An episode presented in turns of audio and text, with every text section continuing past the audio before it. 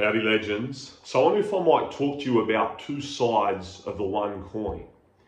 The first side of that coin is work, living with purpose, pushing yourself, exerting yourself, finding places where you can stimulate growth.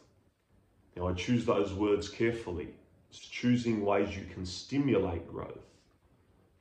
When we're in the gym, when we're doing the work, when we're reading the stuff, when we're trying to learn, that is stimulating growth. Growth is not something we can force.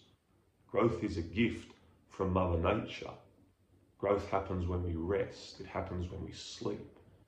So, an encouragement to nurture the other side of the coin, an encouragement to find the humility and the space this week to engage in a little bit more rest so that we might grow and fulfill our potential. Now, some ways to rest mindful movement.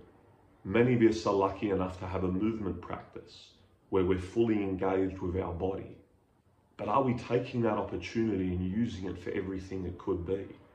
When we're in the gym, when we're in the dojo, when we are in our body, is it possible to offer what we're doing all of our attention, to become fully present, to step out of the mind that wants to be here, there, and everywhere, and into the body and the movements that are upon us? Which always exist in the present moment.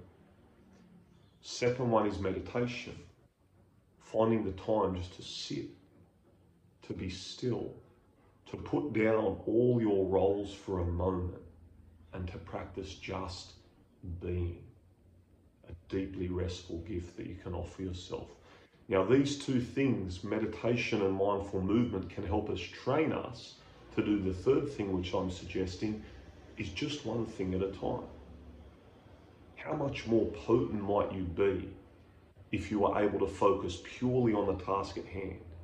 If you are able to offer the people and the task that you are with all your attention without being distracted by what's going to happen later, what already happened before, can you practice being fully present? That can be a peaceful practice, a purposeful practice, and a very potent practice and the final one is sleep.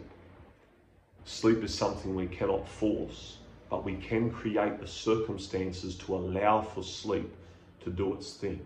It takes humility, it takes discipline, and it takes practice in a world where there can be always something else that we want to do, that we imagine that we have to do. But to honour sleep can be one of the greatest gifts we can give ourselves. I hope you are able to take that with you mindful movement, tune into your body, meditation, put down all your roles and just be. Do one thing at a time. Live wholeheartedly, live presently, and sleep. Honor the gift that is sleep.